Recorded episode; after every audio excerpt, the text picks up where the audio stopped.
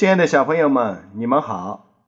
今天由我和三年级的小朋友方子林同学继续为大家讲《当成语遇到科学》。下面让我们欢迎方子林同学。Hello，大家好。方子林同学，今天我们给大家讲一个什么成语呢？蚕食鲸吞，好的，请你给大家解释一下“蚕食鲸吞”的意思。像蚕吃桑叶那样一点一点的吃掉，像鲸吞食那样一下子吞并，比喻用各种方式侵占、吞并别国的领土。小朋友们，蚕食鲸吞当中又包含着怎样的科学知识呢？下面请竖起你们的小耳朵，我们要开始啦！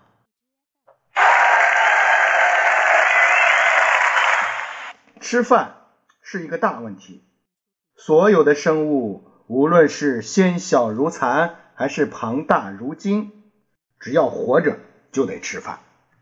只不过怎么吃，吃什么，就要看它们各自的装备和喜好了。蚕是性格温和、很守规矩的家伙，即使吃起叶子来也很循规蹈矩。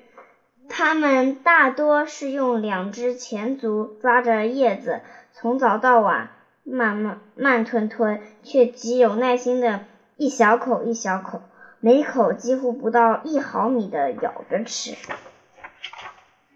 鲸呢，属于一个超级家族，每一种成员都有自己觅食的独门绝技。须鲸，顾名思义，捕食装备就是它的鲸须了。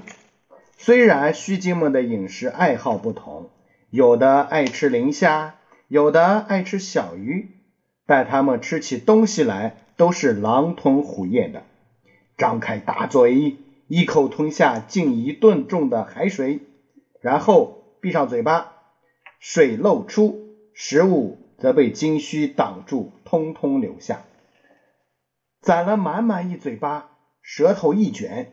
就满足的吃进肚子啦。